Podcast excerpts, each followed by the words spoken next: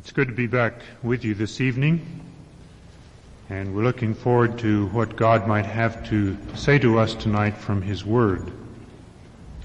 A number of years ago, in fact, uh, probably a greater number than I would care to count, when I went out for football in high school, one of the first things that I learned that the coach drilled into us was that every play that we ran was designed to make a touchdown. If every blocker executed his assignment and blocked his man, if the ball carriers did their faking and handled the ball and didn't fumble, then we were sure to make a touchdown on every play. But even you ladies who are not interested in football know that in real life this never happens. Very seldom, in fact, uh, does a play result in a touchdown.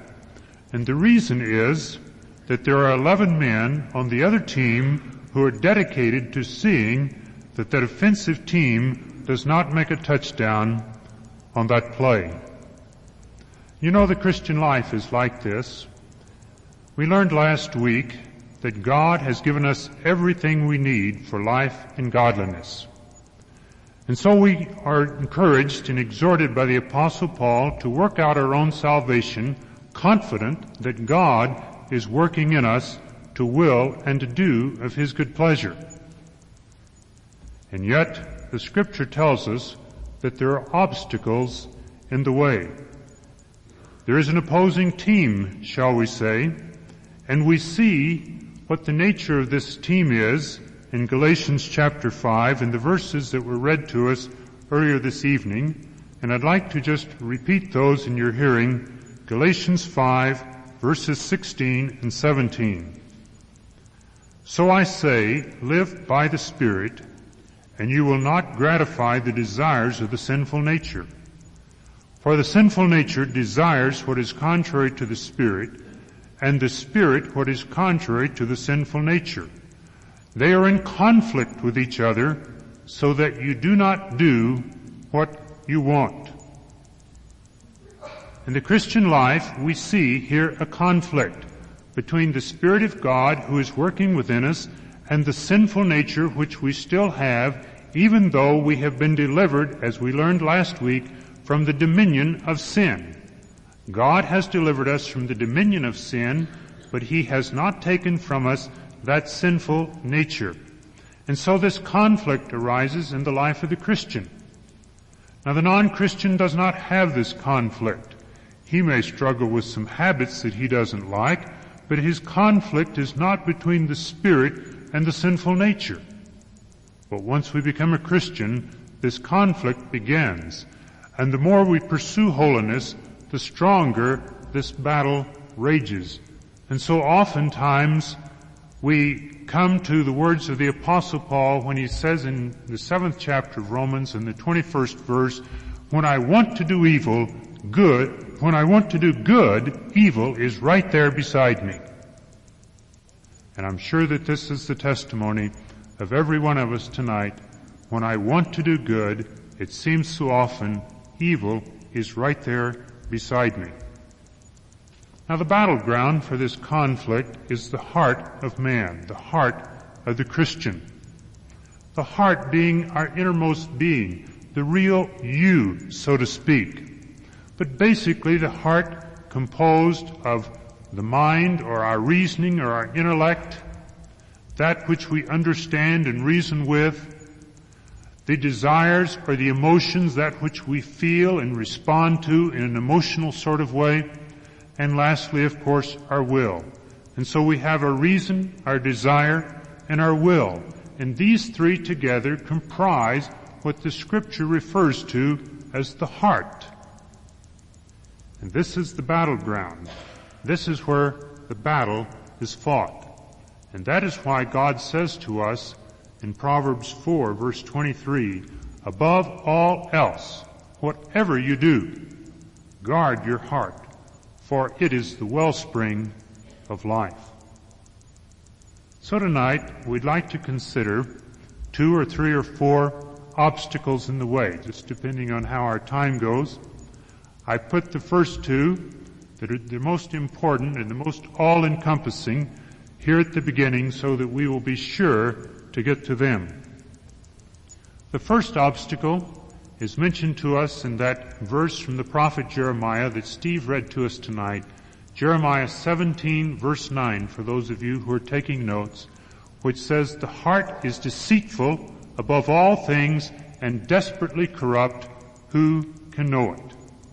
The heart is deceitful. Now this deceit is an expression of our sinful nature. This deceit clouds our reasoning ability. And so as we begin to reason out in a moral sense or in a spiritual sense, our hearts are deceitful and we cannot trust them. Our hearts, for example, rationalize reasons why we should do wrong. Back a couple of months ago, before Christmas, I had to make a, a week-long trip on business for the navigators. And so I decided that uh, before I left on that trip that I would take an afternoon from the office and do all of my Christmas shopping in one fell swoop. And so I went home for lunch and started out immediately after lunch and went to first this store and then to that. And along about four o'clock in the afternoon it began to snow. But I kept right on going because I was determined that I was going to do all of that shopping in one afternoon. Then about 5.15, as it was getting dark, the streets were almost deserted. Everybody else uh, with any brains had gone home by this time. And uh, I pulled up in front of the Christian bookstore. The street was deserted. There was only one other car on the whole street and he pulled in just ahead of me. And as I pulled in, this thought went through my mind. You know, the meter maid won't be coming along this afternoon, will she? And besides that, uh, Jerry, I don't think you have any pennies in your pocket. And you're only going to be in there five minutes. And besides that, that fellow that pulled in just ahead of you, he went in without putting any money in the meter either. And so I got out of my car, walked past the parking meter, right into the store. But you know, God went in with me. And while I was there trying to select some books to give to our children as Christmas presents, God kept saying, Jerry, what about that parking meter? Jerry, what about that parking meter? And so finally, I was convicted enough in my heart that I went out and I took care of that parking meter. Now here's the fellow that wrote the book, The Pursuit of Holiness, cheating a parking meter. Why would I do that? Because I have a deceitful heart. And all of the reasons that I gave you why I should not put any money in that parking meter, tonight as I stand here and recite them to you, they sound perfectly ridiculous. But that afternoon, they deceived me. My evil heart deceived me. And our hearts are good at rationalizing why we should do evil. Not only do our, does our heart rationalize, our hearts excuse and justify us. We find an example of this in the life of, of King Saul. You remember that one of his very first assignments after becoming king was to go out and to slay the Amalekites. And God said, I want you to completely wipe them out, every man, woman, child, cow, sheep, oxen, whatever. I want you to wipe it clean. And so Saul went out with the army of Israel and he did battle with the Amalekites and he wiped them out except for the king of the Amalekites and the sheep and the oxen. And so Samuel came along and he said, have you fully obeyed the voice of the Lord, the commandment of God? And Saul said, yes, I have. And Samuel said, well, what is this, the bleating of the sheep and the mooing of the oxen that I hear? And Saul said, oh. He said, we save those to offer sacrifices unto God. And Samuel said to him, Saul, when you were little in your own eyes, God took you and he anointed you king. And he would have made your house secure unto you if you had fully obeyed his voice. But you didn't do it. And Saul said, Oh yes I did. And Samuel said, No, you did not. And finally Saul said, Yes, I have sinned. And you know what he gave as, as his excuse? He said, I was afraid of the people. His evil heart had deceived him. Not only had he caused him to rationalize himself into a position of disobedience, but then he excused himself and he justified himself for his sin. And so oftentimes we find ourselves in a position of sin and our evil hearts try to justify it. We're angry with somebody or we're burning with resentment and we will not let that go. And we say, I know I shouldn't be bitter, but. Well, if you shouldn't be, then stop being bitter. But we say, I know I shouldn't be, but. I know I shouldn't do this, but. And our deceitful, evil hearts excuse and justify our sin. And then the third thing that our deceitful, evil hearts do, it causes us to think that mental assent to the scripture is the same as obedience. In James, the first chapter and verse 22, we read these words, but be ye doers of the word and not hearers only, deceiving your own selves. If you come and you listen to the sound of the word of God as it's preached here in this church, and you go out and you do not practice it, the scripture says you are deceiving yourself, and that is your heart that is deceiving you. And we come here and we sit and we listen to this, or to the pastor this morning, and we say, yes, that's right.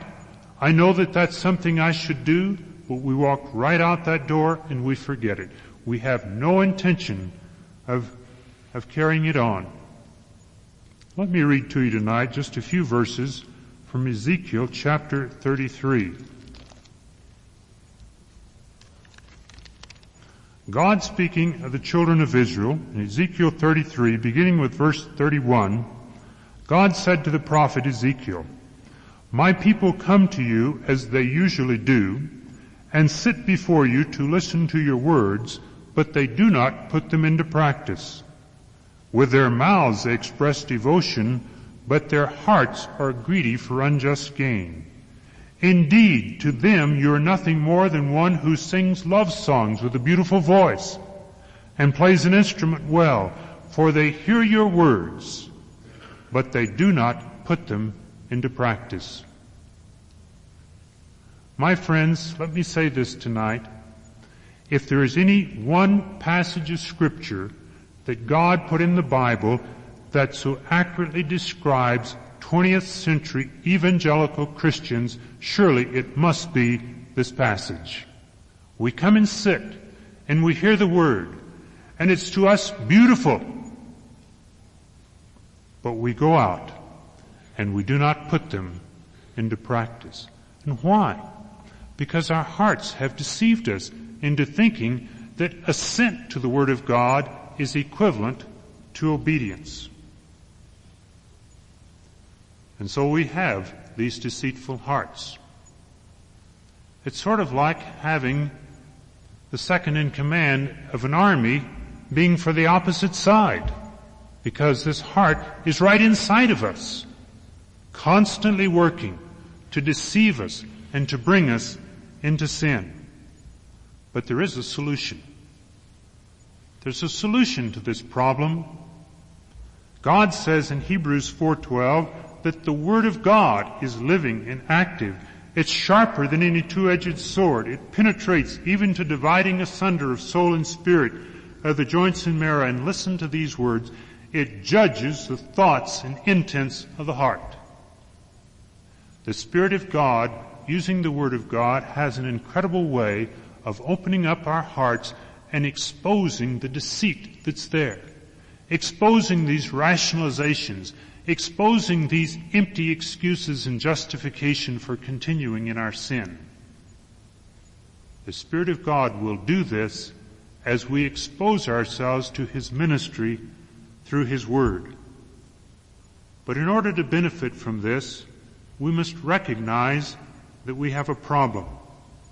We must admit that our hearts are deceitful. And for some reason, Christians have a problem with this. We are reluctant to admit that we have deceitful hearts.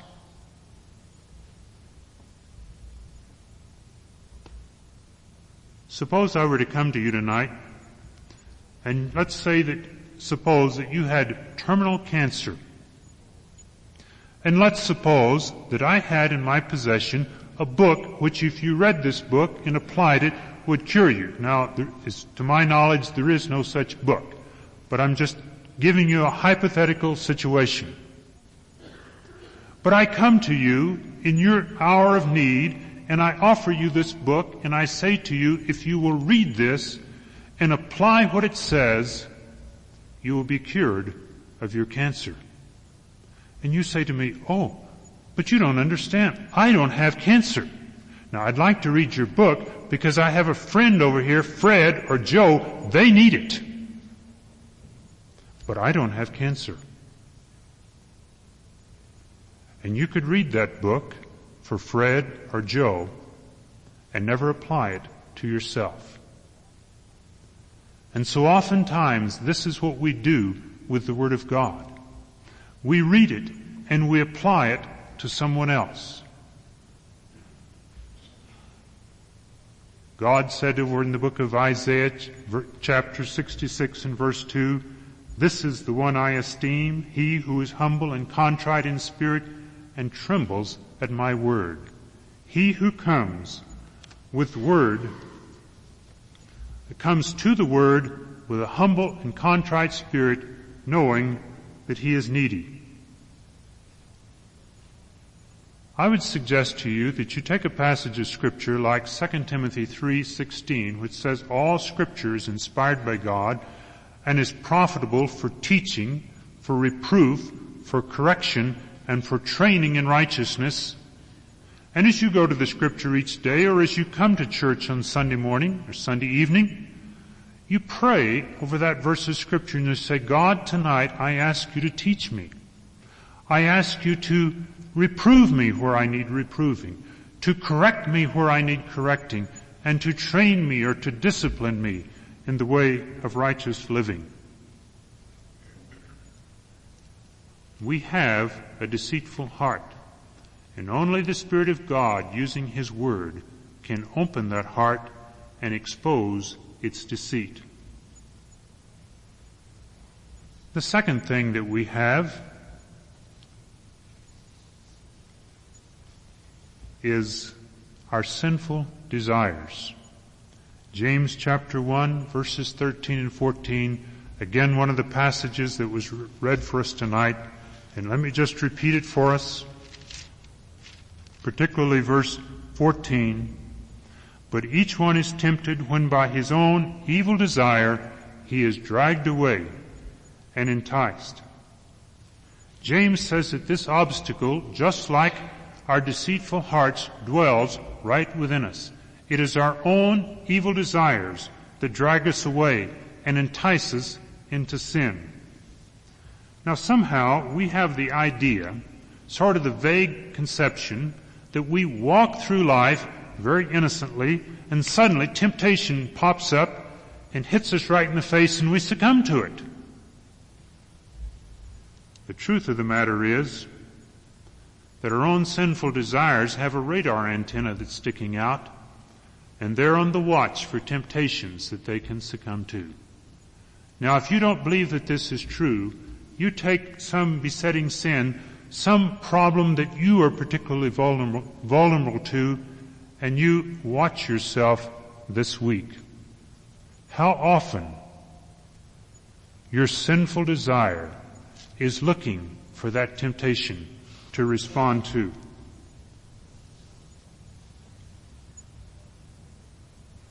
Now all desire, of course, is not evil. What we're speaking about here tonight is sinful desire. God created man with those faculties that we discussed earlier in the message of reason, desire, and will.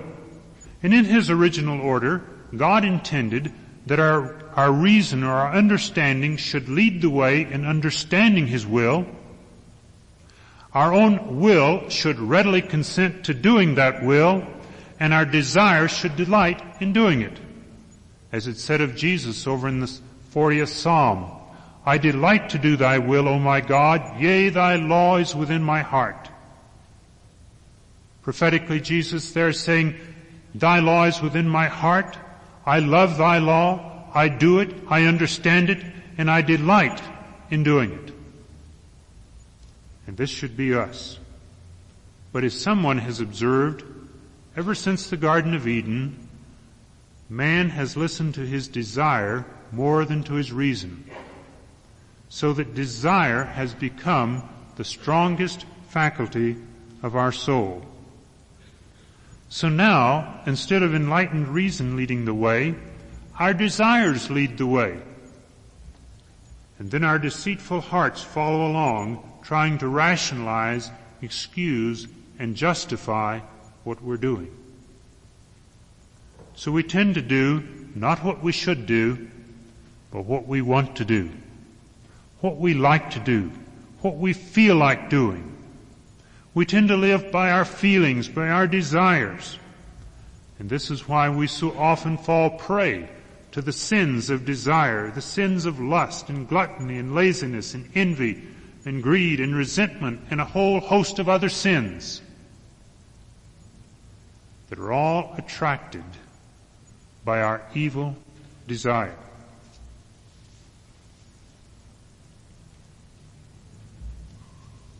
Let me say again, there is nothing wrong with desire as such, but it is when our desire gets outside of the bounds of God's will that it becomes sin. Over in the third chapter of Genesis, you remember that Eve got in trouble when she followed her desire. She saw that the tree was good for food and that it was pleasant to the eyes and it was desirable to make one wise. And we say, oh my, that tree was such an awful temptation. No. In the second chapter of Genesis, we read that all of the trees of the garden were pleasing to the eye and were good for food. God created this earth to be enjoyed.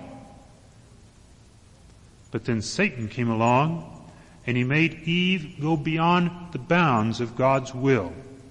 And ever since then, our desire has been pushing at the boundary of God's will, constantly falling prey to the sins of desire. What is the solution for this obstacle? How are we going to overcome it? Again, we must recognize that we have a problem. Secondly, we have to learn to distinguish between that which is according to God's will and that which goes beyond God's will. And let me give you three suggestions whereby you can distinguish that which is according to God's will and that which goes beyond. First of all, be careful of anything that tends to master you. Now you may think that I'm referring to alcohol, tobacco, drugs. I have a friend of mine who was mastered by football. He happens to be a graduate of one of the big eight universities and in fact he played on the football team. And his wife told me just a year ago in his very presence, in his hearing, she said, you know, Jerry, on Saturday, the children and I cannot be around Bob. He is so on edge. Whether or not his team, the team that he played on, is going to win today. Football had mastered him. Be careful of anything that tends to master you. Secondly, ask yourself this question, can I give thanks for it? Can I give thanks for this of which I am about to partake or indulge in? Believing that it comes from God's gracious hand for my enjoyment. And the third thing, does this tend to glorify God through enjoyment of that which He has so graciously provided? Now having determined the boundaries of God's will, what then do we do about those desires that tend to go beyond His will? Well, Colossians 3:5 gives us a clue. It says, put to death, therefore, whatever belongs to your earthly nature, sexual immorality, impurity, lust, evil desires, and greed, which is idolatry. Paul says all of these evil desires are to be put to death. Next Sunday night, I'm going to expand on these words. What does it mean? What does the scripture mean when it says, put to death these evil desires or these sinful deeds of the body? This is one of our primary responsibilities in the pursuit of holiness. So if you want to know about that, you be with us next Sunday night. Now these are the two primary obstacles in our pursuit of holiness. Our deceitful hearts and our sinful desires. Notice that both of them are within us. It's not the things external to us that give us the problems. It's our own sinful heart. But there is a solution.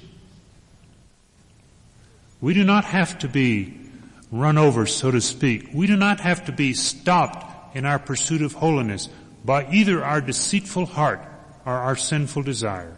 God has given us a way to conquer them and to pursue holiness. And again, as our theme last Sunday night, God has made it possible.